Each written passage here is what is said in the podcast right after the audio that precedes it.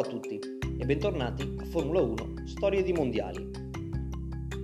Avevamo chiuso il 1951 con Fangio campione del mondo, con l'irraggiungibile Alfa Romeo. Il 1952, come già accennato, è orfano sia dell'uno che dell'altra.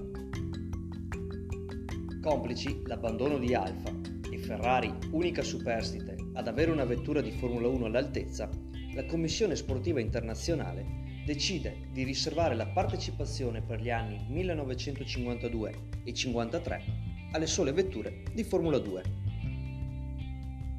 Ferrari si fece comunque trovare pronta, con un motore 4 cilindri da 2000 cm3, 165 cavalli, arrivati poi fino a 200.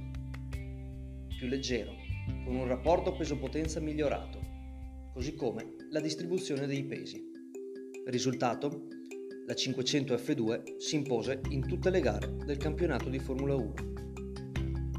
I piloti a guidarla sono Ascari, Villoresi, Taruffi e Farina, quest'ultimo rimasto appiedato dopo l'abbandono di Alfa Romeo.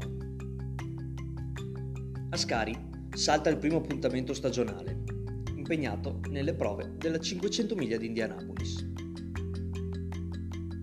primo Gran Premio viene comunque vinto da una Ferrari con Piero Taruffi.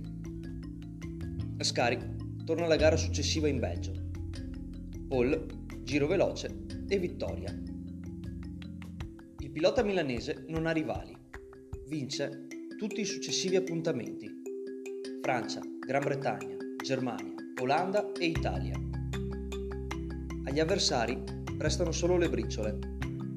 Nello specifico una sola pole position, fatta segnare da Farina a Silverstone, e il giro veloce registrato a Monza dalla Maserati di Gonzales.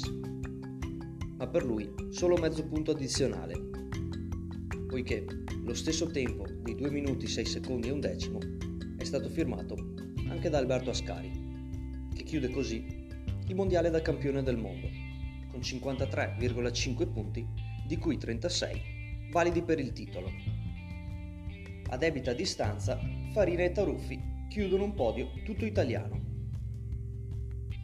Nel frattempo Fangio, in una gara di Formula 2 a Monza, si trova coinvolto in un incidente alla curva di Lesmo.